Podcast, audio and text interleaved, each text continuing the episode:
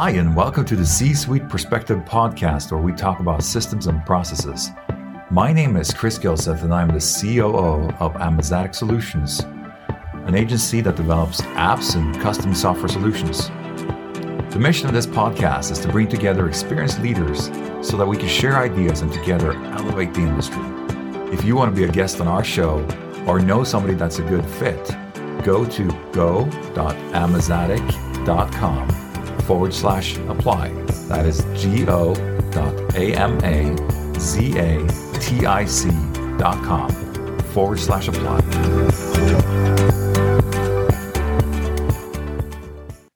All right, everyone, well, welcome to our next episode of the podcast, C Suite Perspective. And uh, today we have with us Robin Wiener from Get Real Health and we're very excited to have you here today. We we just had a little kind of pre-conversation, had a lot of fun there, and talked about wow, what an experience you went through in your your previous career with some um, buyout of the company that you were in, and kind of the mess that that cost, and that really kind of propelled you into starting Get Real Health.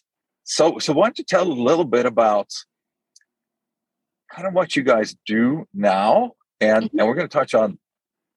I want to touch on both where you got where you got started or kind of how it was to start but also now that you've grown to a much bigger company what are some of the challenges uh, that you're seeing now and how are you solving them including obviously you being in the healthcare space?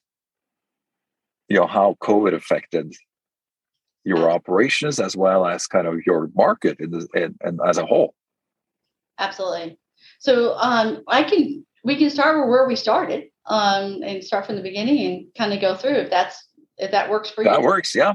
Great. So as we said, you know, I we I have two partners. I have two partners, Mark Keeney and Jason Harmon, and we both came out of a company called March First or US Web.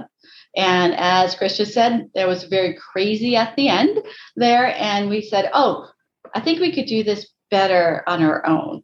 And Lisa would be honest, and we know what we're we're doing. So we started as a just honestly just a professional services company. Um, I was the chief um, people officer. Mark Keeney is a is a phenomenal engineer, more like network engineering side of it. And Jason Harmon is one of the best developers, software developers, architects you'll ever meet. So we said, oh, you know what? I can get the people. They can design the product. Mark's really good on the finance side. We're ready to roll. So we really started out of our homes back um, in 2000 and um, really 2000 and um, 2001 and uh, it was it was great. I mean we had a couple clients that kind of came with us and we had a little bit of this professional services going on and everything. Of course that was the year of uh, september 11 too. So life of you know the life as we know we live in we live right outside of washington d.c so it very much affected our where we are and what, you know what what was going on there. So it was kind of a crazy time because we also um, so we had that going on. We're starting this business, we're getting it going and everything like that. I happened to have a baby at that moment too. So our lives are really just just got married, starting to have have starting a family. So it was a perfect time to kind of own your own business, be able to control what you can control at that moment. So that's where we started. Well, that's interesting you're saying that because a lot of people would think oh, there's too much going on. Starting a business is just crazy on top of it. But I like what you just said that to control what you can can control. I think yeah. that's a key phrase. Yeah, it really was. And it was a crazy time for us too, because of all things, we also had the situation with a sniper in Washington, uh, in, like in our area. So it was a little stressful time for us. You know, um, it was happening actually within a mile of ours. I mean, I remember the DC uh, sniper. So our lives were a bit crazy that first year. But it really gelled the partnership. And it's always interesting to have three people as partners, right? That's unusual. Mm-hmm. We have that happen. So as we go along, um, we decided to take it out of our homes and go into an incubator program, which is something they have in Montgomery County, uh, Maryland. And it's basically a, and I highly recommend anybody out there that's thinking of starting, look at your business economics departments within inside your your your city, your your county, your state, and they basically, for a little bit of money, we got a space, we got help legal, the legal, any kind of legal advice we needed, marketing, and et cetera through our business economic development department for our county. So we started there and we started kind of working with old people we knew before. We started growing this business development group. And one of the things we met somebody who wanted to start kind of a health company, uh, wellness company. And we helped her build out her platform. And within that, we had a, um, there was something new coming out called Microsoft Health Vault. And for people might know that, might not know this, but it was coming out and the background story, and this is where we got so excited about this because one of our missions, Mark, Jason, and I, when we started the company, is take technology and do something for the better world, do something good with it. And we hadn't really found our space what that meant yet. So um, Mark went down to a conference in DC and got to hear this guy um, speak from Microsoft. Um, and it was as he's sitting there talking to a guy's name is Sean Nolan, which is one of the distinguished engineers for Microsoft. And he started talking about Katrina and started talking about what happened with Katrina hit the, the hurricane down in um, in New Orleans and how everything got washed away. All so think about healthcare. People were showing up mm-hmm. in Houston and in Dallas saying, Hi, I've got cancer and I have a pink pill that I take I don't know where I am in my process. I don't know what the pink pill is for, but you know, I need I think I need to get my chemo going again. Well, there was nothing to go on, right? So they said, Where are your records? Well, I had records at home, they got washed away in the flood. I had records at my doctor's wow. office, they got washed away in the flood. But at the hospital, it was on the servers, but those servers were in the basement and they got blown up by water getting into the servers. So these people had. I guess, I guess I'd never considered that that event uh, from that perspective. That's interesting to know. You got to think about it. If you're sick and you don't have any of that left, what what do you do? What do you do? So it was Sean's vision to go and say, "Hey, wait a second. We need a database that can live in the clouds and be able to connect multiple systems. And that way, as a a patient, a consumer, all you do is need to get on an internet connection and log in and be able to see all your information. And this is where patient portals and all that stuff kind of started to, to kind of come up. He, he was building this database on the back end, connecting different systems. So we met this, this small company that wanted to start a wellness company. And one of the biggest things they had, we had talked to Microsoft, and Microsoft said, hey, we want to connect them. So we started doing the connections, like, like that software in between. Microsoft liked our technology and said, well, you guys are really sharp.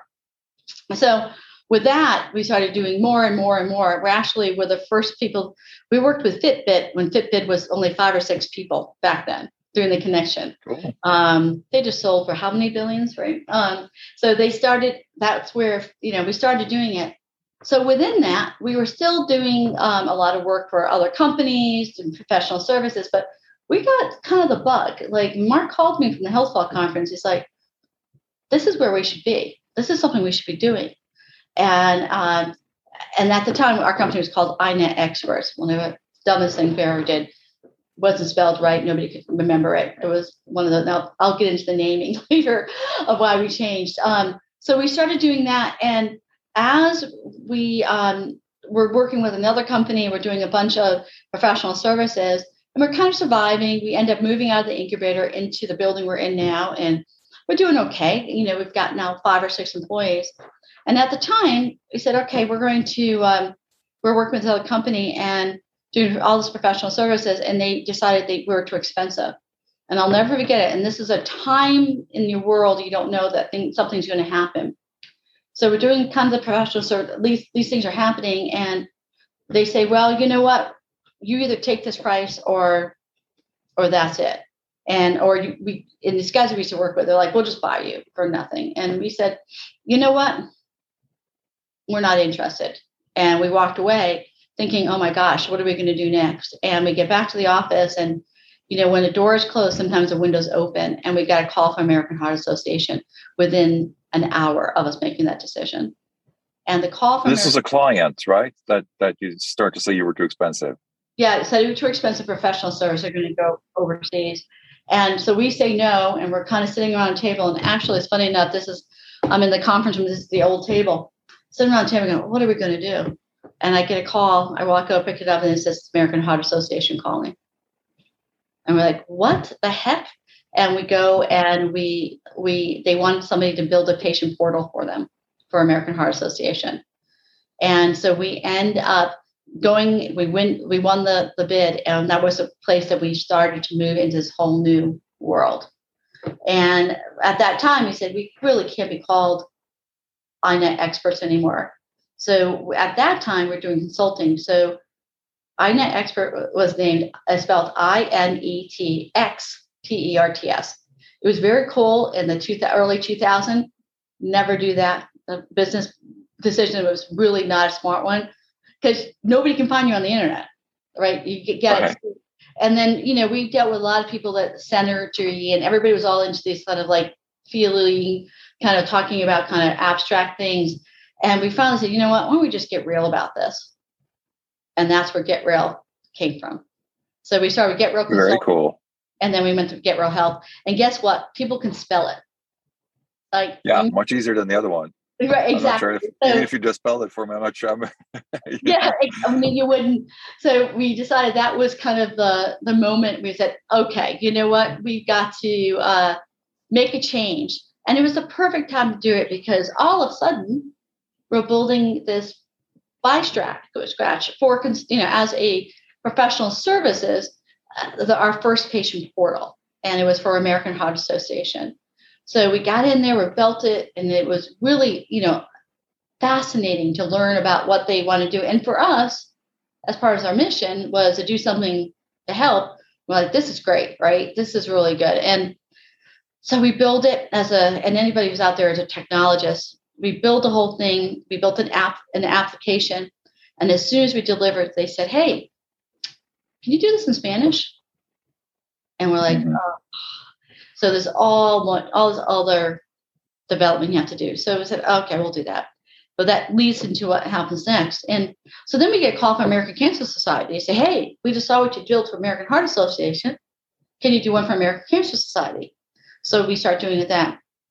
Well, guess what? American Cancer Society almost wanted exactly what American Heart wanted with a few changes, but a lot of it overlapping. So now we're rebuilding exactly what we built before. At the same time, we still work with Microsoft. They're still like our biggest promoter. They're the ones that told aid American Heart to call us and American Cancer Society. They're, I mean, they're they're our buddies, and it's not like just a like a partnership. Everybody can get a Microsoft partnership. It's a little bit different, deeper. We've been working with these guys before at US Web and everything for years. And so it really was something kind of cool happening. So we went to them and um, Sean Nolan, the, the fa- grandfather of uh, Health Vault, this great database that all this information people are connecting into. And hey, we we might have a product. And we looked at what we had just built and said, we're building this over here for American Heart Association. We're building for American Cancer Society maybe we should build something that can be more dynamic and build something that is more of a product, not so much a, an application, but a product that can build applications. And so Mark and Jason sat down and they sketched this thing out. And then they went to Microsoft and said, Hey, this is a concept. What do you guys think? And they're like, Yo, that's interesting. That's super interesting. So that is where our first product came from called Instant PHR. And Instant PHR is taking small web parts. Think about all the different pieces, all these little web parts or widgets or pieces. It used to be like SharePoint. Um, we did an ASP.NET, but like little pieces. And we did, built a content management system on the back end. And what you can do, think about Legos, right? You need this Lego, this Lego, Lego to build something. You can take those pieces and you can build an application using the back end. And it's easy to change things. But one of the first things we said we have to make sure we do is make it so it can be in any language in the world. Um, because you went through that experience. exactly. You're like, knew the knew like, the pains of that. yeah, we're like, so, but we made sure that we could do it in Western languages and Eastern languages. So because they that's dynamically very different, right? So for Arabic, yes. everything's got to flip, right? Or for Hebrew, or you have characters versus letters and uh, numbers and etc. Um, so we built our first thing called I mean, um, uh, Instant PHR, and it was great because we've got buy-in from one of the biggest companies out there, Health Vault. So um, that's where we start falling into Get Real Health. So I, I love this story here because there's a lot of things that I'm hearing that you didn't necessarily directly say, but it is the how you started and the kind of the the path that you took. So right now you guys are a multi-million dollar company. But when you started, did you have it? I mean, you started as a professional services. So did you even have any capitals to you know infusion of capital to start no no we we no. did it the old fashioned way we bootstrapped it yeah we and so you did that but you didn't also didn't need that because you didn't build a huge humongous product that you have now to start with you actually and this is what i took away from your story is you started that you started some professional services some integrations then some, some consulting and and as you did that you start to kind of get into these connections and kind of through what others asked of you saw the opportunities and build the products around that. And so you've been pretty much self-funded the whole way haven't you? Pretty much. We at the so we ended up you know one of our big first clients was telus which mm-hmm. is a telecommunication company of um, canada um, so it's like the AT&T of Canada, and they were starting their own division for health, and we are, we still are, um, the patient engagement platform for them. They're PHR, um, and they saw it and invested a little bit of money in us, but not much. And that's the only investor we ever had um, throughout the whole the whole thing. Well, you know, it, it's funny talking to people now, and um, you know, there were tough I mean, don't think this is all rosy. I mean, when you get employees and saying you have to pay two things called payroll and um, pay, you know, rent and all that kind of stuff. So there are multiple times where you get a little dicey. And one of the advice I would give somebody going out there is you need to have a really good banker, somebody that has your back. And we went to a local bank here in Rockville, Capital Bank, and um, Scott, who is the, the president there, had my back when things went wrong, he he was there. He believed in what we were doing and really was there to support us. And so our line of credit was a, a little deeper. Um, but that was something we we did. But we also looked to the government to make sure that like the incubator that we had a good price to be in there. We started very small with inside our offices. So many of our friends went out the same time as we did and went out and bought all the most fancy furniture in the whole wide world. Um, even to this day, my tables out there are IKEA tables, glass ones. They're awesome. People love them, but they can write on them. They cost me, we found a warehouse and they cost me $40 a table, a desk, right? You, you still have to think about, like, even at this time, there's no need to go out and spend stupid money. Um, but people would, right. you know, coming out of the dot com world, people were like, I must have the best chair in the whole wide world. Well, guess what? You can go to a warehouse now and they have them all there because they, you know, so you can go out and do that. So we we kept it very close to our chest and making sure that we didn't spend stupid money and, and get get space that we didn't need. But it was still tough. Yeah, and you know what? That spend a stu- spending stupid money. I think that's like I see either startups do that once they start making money or they don't, and it's kind of like I haven't seen anything in between. really. Yeah. And it's kind of interesting to observe because the ones that don't typically grow bigger and faster and, and more stable. Um, but when I see somebody, you know, I, I saw yesterday somebody just crossed a million dollars in, in their business and they were posing with their Lamborghini. And I'm like, I have nothing against Lamborghinis. They're cool cars, but I think that's a little early. It's a little early because tomorrow could be the rug be pulled out from underneath you. Um, and right, exactly. And I found our staff, and we have the fun, most phenomenal staff that's been with me for years. And what I found with the staff was they were in the grind with you. They were in the grind with you. The only thing that we made sure we spent money on was really good health insurance because we felt that was really important for our employees that to make sure that they were always covered with really good health insurance because that's something that you just can't we had you know good good benefits good good benefits and we paid a pretty good salary, but they also knew when we couldn't, they were there. And I'll never forget, there's one time that I was really worried about making payroll, really worried. And I went to the staff, I was very honest. And one of the guys on the staff um, said to me, Hey, Robbie, we got 10 toes. And I'm like, I don't understand what you mean by that. You know, like, what do you mean 10 toes? He says, We're standing with you. We're standing with you.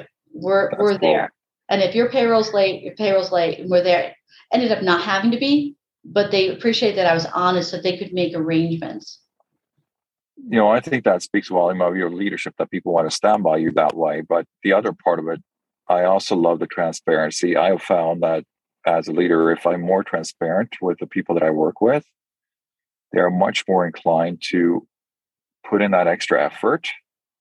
Um, for example, a few years back, I, I ran a call center and our team was, uh, we had a, a few different projects that we were doing for uh, our clients, you know, so we were kind of an outsourced uh, call center. And um, um, with one of the teams, they were, they were performing phenomenally. I mean, much better than the client's internal teams did. So client was super happy, but we uh, knew that they could do more and we you know wanted to see more and, needed kind of more as a, as a company. Um and uh and we were yeah at first trying to do kind of the, the traditional thing of like well just you know make these this many calls and blah blah blah you know kind of the, the standard push to metrics kind of thing.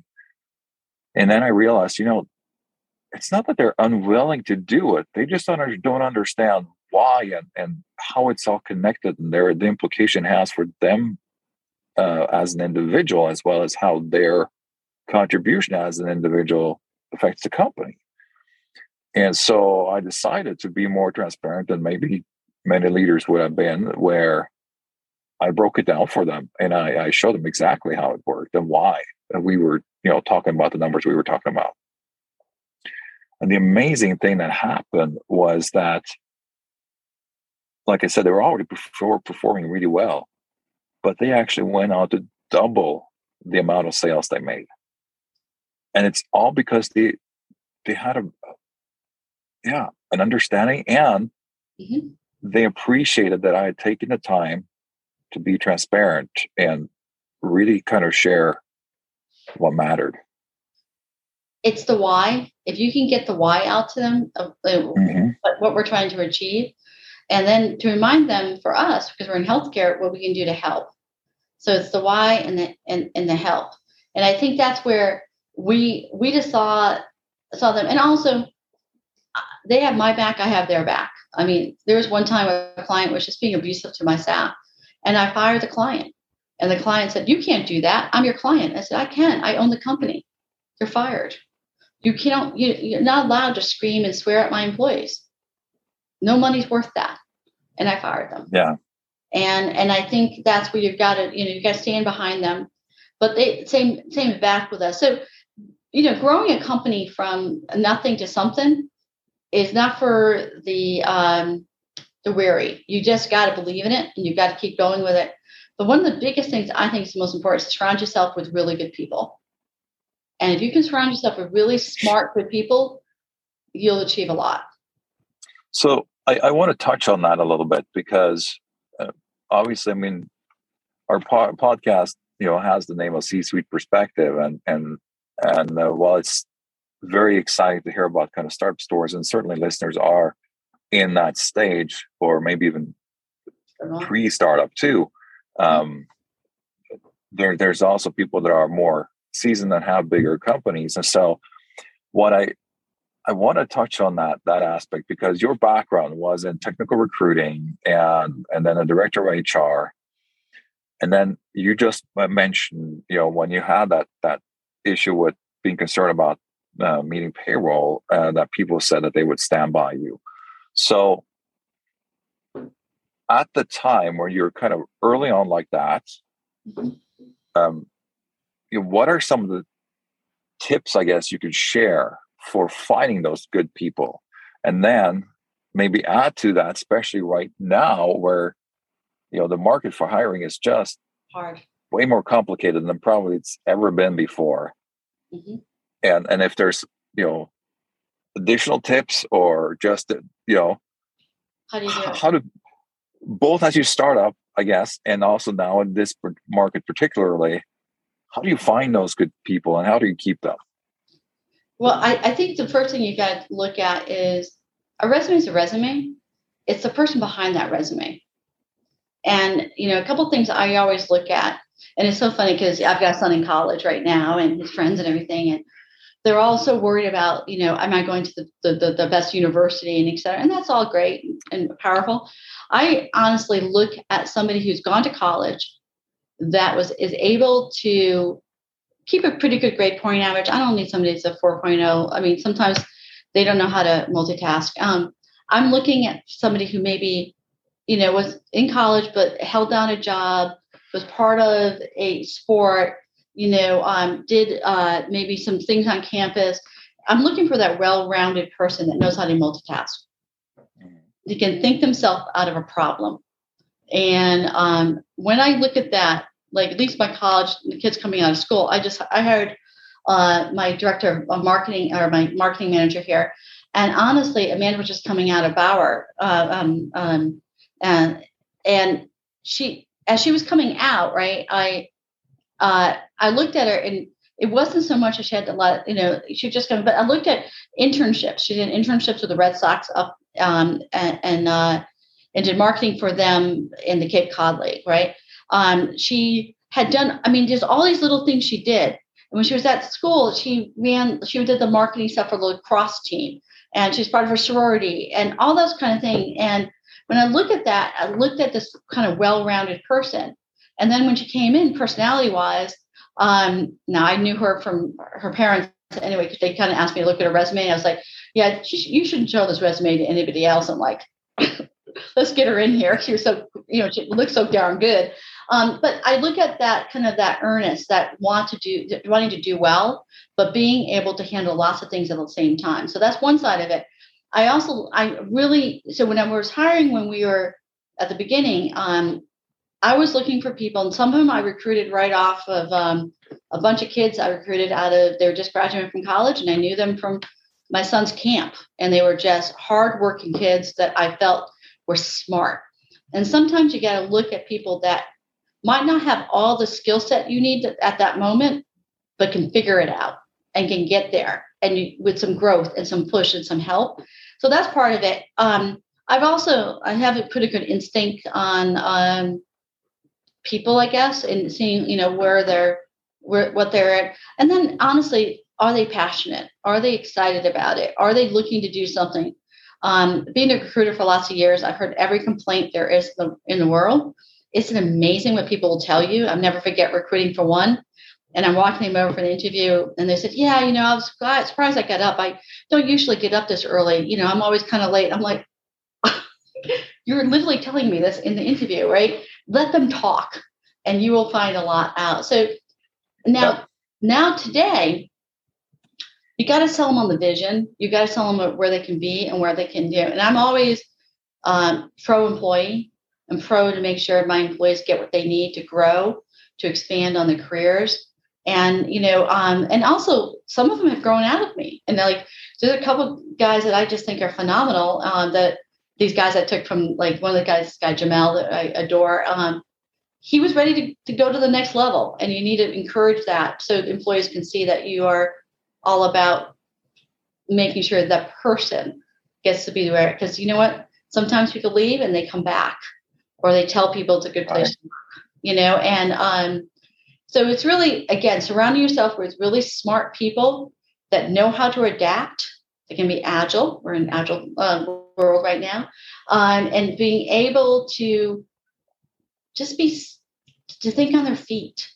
If you can get those kind of people and give them the give them the power to actually get their opinions across and have them expand with you and you know, I've always said get get people a lot smarter than you around you, and you will achieve. So that's kind of my philosophy. And um, so, so it sounds like you start off by looking at it as a well-rounded person.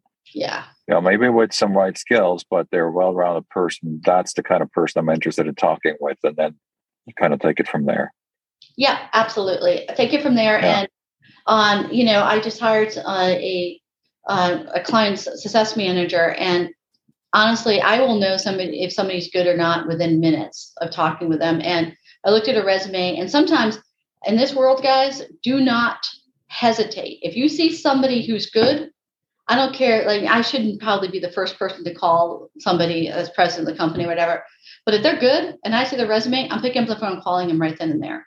Why am I waiting to let my competition get on, get there? So for Amy, I I got a resume and an hour later I was on the phone with her. I had her with three or four interviews in like four or five days, and we hired her. And it's I one of the, my best hires I've ever had in my life. I think that's a very good tip in this market because um, I've come across people where their hiring process is like three to six months and the candidate doesn't even know where they're standing. And so if they don't know where they're standing, naturally they're going to apply for other places too. And now you have to, you know, compete for them instead of just getting them. Grabbing them, yeah. grabbing them. I mean, and, and you should know um, very quickly if they're good or not. And um, it's tough times out there right now. And you want to grab somebody who's really good really fast because they're going to have four or five offers on, on their plate. You want to get ahead of that time. So I do yeah. think, you know, and if anything, I think we've been a little too slow lately. And because it's, it's, I've let my, you know, team just kind of grind through it a little bit. And now that we are, the big part of my story is I eventually sold the company. So now we're part of a, a larger corporation and they move a little slower than what we're used to being as nimble as we are. So we've taken it back and we're now a lot more nimble, being able to do our own thing. That's good. One of the things I've found too when it comes to hiring is to uh, clarify to uh, you know to the potential candidate what growth opportunities they have because most people are looking for that and they want to know that they're not coming in and you know they're stuck in that forever. Uh, and even if they are in the same position that they at least can continue to learn and grow in different you know other ways. And so I, I think that's a big important part of it too. Absolutely. So now we touched on on kind of the recruiting part of it.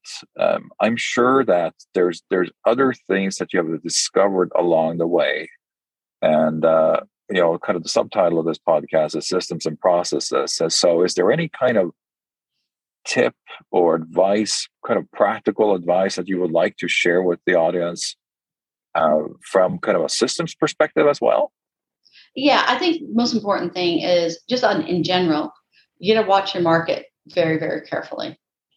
So one of the things I think on the system side, we learned that building an application one after another doesn't work.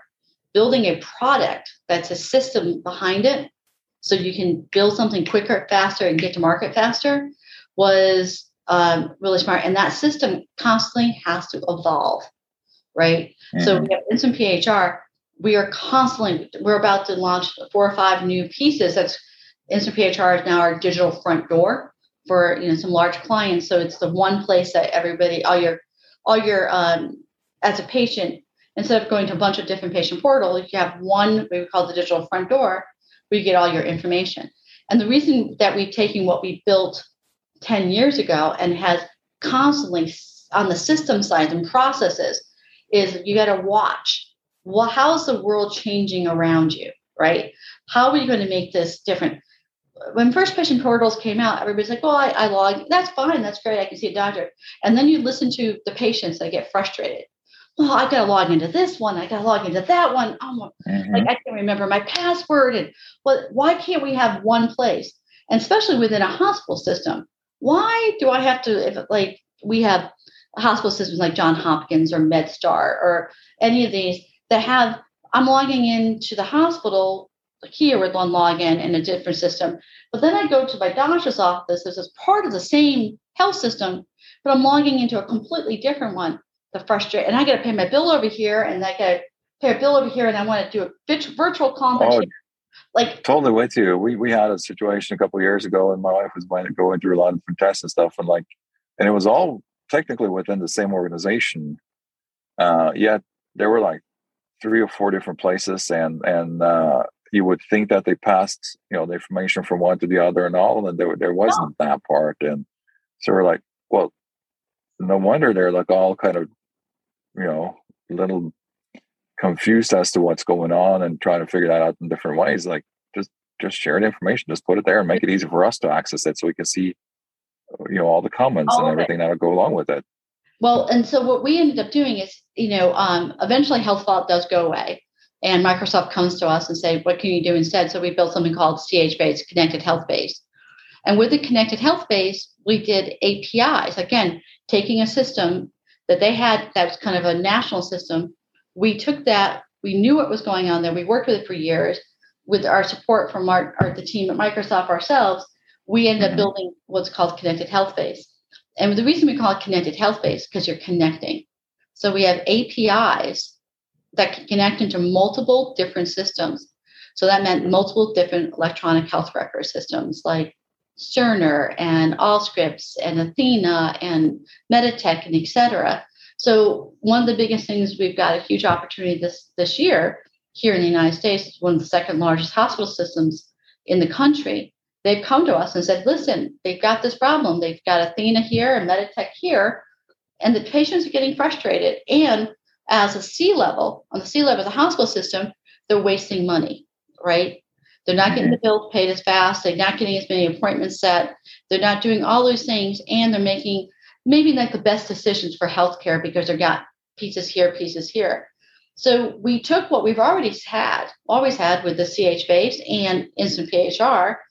We've added more features, watching what's going on in the world and growing this system connected with the APIs below it. So now we're connecting both systems everything's coming in. So as, as you're saying, you know, with your wife, you would have one system log in and you can see what doctor the doctor said in the three clinics you went to can can see what's happening. You can see these are all the things and they can see it. And we're connecting all of it. So it's kind of know, connecting. What kills us, we've been doing this in banking for how many years? Healthcare is finally getting there, right? But we're not right. doing it here in the United States. We are an international company. So that's always interesting to learn how to do processes with outside of our world, right? Our biggest deployments in Canada, and that's with the Department of Health in both Alberta, Canada, Canada, and Saskatchewan, Canada. Well, they are similar to the US, but they're social medicine.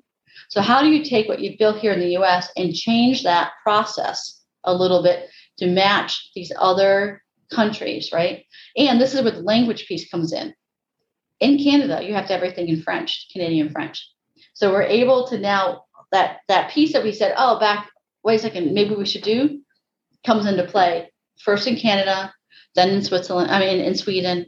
We are deployed also in um, the Netherlands, and that's a whole different world because they have different. Then you're going into Europe, and you have the you know you have different laws, right? So again, in the process, right? Because you have the European Union regulations right. there and everything. Yep right? So now you've got to change and you've got to make sure data is living in the EU um, versus anywhere else. So data's got to be within inside, you know, these these walls. How do you change that process? And we've done it. Done it. We're we just deployed in um, Abu Dhabi, so it's in Arabic in Abu Dhabi. And again, we're kind of that front door, that digital front door for these DOHs or really the regions, and where everything's going to start flowing through these areas we're deployed in Australia and we're just about to deploy in New Zealand. And so we've got from our little company that started in my, you know, in our houses, we've got about almost 3 million people using the platform. But talking about processes and procedures and how you're doing that is you've got to keep your eye on the changes, which comes right. with right? So, I love how you call it the front door because it's a very visual representation of, of what what you have there, and and it's very exciting to kind of hear both what you've done um, and, and, where do you see things are going. I mean, they more connected, obviously, but yes. Other than that, so like what you say, keep your eyes on the target. So, what's the target? The target is to get more hospital systems to do this. Um, it's really great that the first one in the U.S. we're doing is one of the largest, and be able to to kind of show that it's possible. Our biggest mm-hmm. competitor, the way they would do it is they change all the system to our system and then they all can talk to one another. Well, we're talking about billions of dollars where we can do something for, you know, millions of dollars or less and we can do it quicker. That would be a five year span. And they just did that at NYP. Five year span where we're saying we're doing it within about six to eight months, right? Um, so that's a huge difference, yeah. Yes, huge difference and not billions by any means. Um, but be able to do that and expand. But we got to look and see. So we've always had virtual, you know, the video conferencing and remote patient monitoring, but it was never reimbursable in the United States. So it was a nice thing to have, and people just, you know, unless you're going to financially make that switch for these hospital systems, they're just they can't do that. They need to be able to financially, you know, hospital systems are on a very small, on uh, thin, thin profitability. So COVID hits what are we going to do? We can't go to the doctor's office and et cetera. So one of the biggest things that we were able to very quickly do is say, hey, we already have this feature, let's pull it forward and be able to give the ability to our, our, our clients to be able to do it. And part of that is really interesting. And then of course the US said will be reimbursed. So that of course opens and expands a lot of that but but also to be able to have we're also connected to, to devices like your blood pressure cuffs your glucose levels your your fitbits and everything we have a device ecosystem and one thing is, is to go to see the doctor and do it virtually but they also still need some of your vitals and to be able to automatically show your vitals from home and for them to be able to monitor them and, and be able to see one of my favorite taglines for the company is see your patient like you've never seen it before because usually you see a patient two or three times a year. But with all the things we can do, remote patient monitoring and pulling all that information in constantly, you don't have to look at it. But if all of a sudden your blood sugars are just consistently very, very high, that there can be an alert sent to them and say, hey, you know, my son's a type 1 diabetic. So it'd be like, you know, Ben's um, sugar is always high. We need to make an adjustment on his glucose. Or let's say you have a parent that all they do is you want them to step on the scale at night. That's all, or in the morning, step on the scale in the morning. Mm-hmm. And they see a five pound increase overnight. That's probably heart failure, right? The retaining water. The alert goes off to you and the doctor. They get them on some, um, uh, you know, bring them in, put them on new medication, and you probably just saved their lives. But all they're doing is stuff on a scale. So it's that remote patient monitoring. And now it's so important because the doctor is not able to physically see you. So be able to information. So it's keeping your eye on well, what's happening across the boards.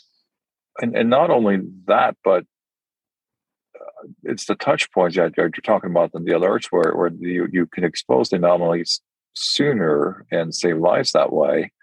Mm-hmm. And where it takes 30 seconds or five minutes if you make a call versus you have to go in as a patient, you have to, you know, travel there, wait, you know have your checkup and then go. And for the doctor it takes you know 15 minutes 20 minutes whatever it takes.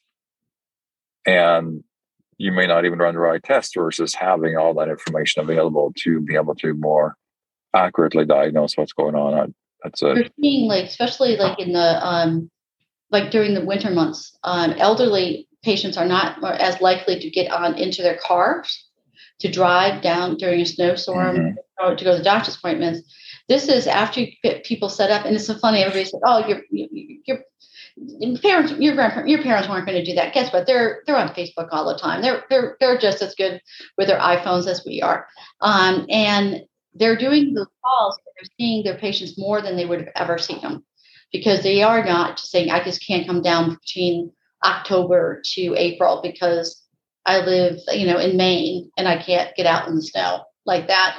So you, we are seeing, but those are the kind of things I think as anybody um, and the C-suite is you've got to keep an eye on what's happening in the industry and see where it is. And the expansion is that more and more, I mean, we're very busy and we're getting more and more reach outs because they want everything to be in one spot. They want it to be easy to use and to be on your phone and they want to be have connected, um, connected pieces into it. And honestly, you think, well, why would people want to do that? Well, insurance companies want it because they want to bring the cost of healthcare down. But the same thing with social um, medicine in all the different countries. You're paying taxes for that, even though you think, oh, it's social medicine. You're paying taxes on that. So the more that you can refine it and define it and get people keep people healthy, the more your taxes will come down. Yeah, this has been very exciting. Uh, now, from our, our you know pre-recorded conver- or conversation before we started recording here, we talked about uh, some of the things that kind of you're looking for is obviously be connected with more hospitals and, and doctors' offices to create this connectivity. Absolutely. And uh, and uh, for anybody that's listening, that maybe looking for for um, new opportunities. I know you're hiring right now too. Yep. Yeah. Is there I, anything else? I, I, was saying, you know, um, the one thing I would say out there is we did sell the company two years ago, two and a half years ago, to a company called CPSI. And the reason you want to talk about the right people, the right time, they went in, we went in to sell them just, you know, what we do, right? They are mm-hmm. a big EMR company out in the middle of the country. And when you go to, I would say in the C suite, when you're at that point that you need to go sell, sell the people you really like. I walked out of that meeting with them, not even thinking they might be even interested. And I said, man, I really like those guys. So when they came hmm. back and we had two or three different groups coming at us, and at the like we decided to take a little less money to be with the right people and be the right people for our staffs. Anybody that wants to reach out, uh, real quick, how do they get a hold of you? They can email me at robin at getrealhealth.com or jobs at getrealhealth.com or info at getrealhealth.com. Well, thank you, and I will let you go there since you got your fire alarm going uh, off. Yes, thank Anybody you so much. that's been listening, thanks for listening. And if you want to be a guest on the on the show, feel free to reach out. This is the C-suite perspective, where we talk about systems and processes. Thank you.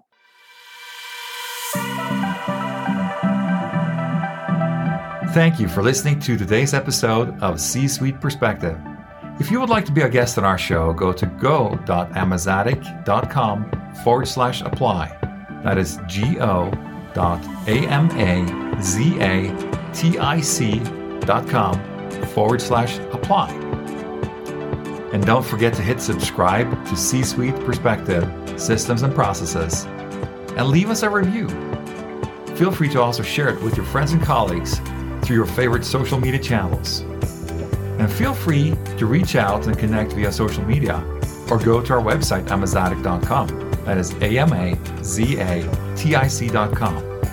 My name is Chris, and I thank you for listening to C Suite Perspective Systems and Processes.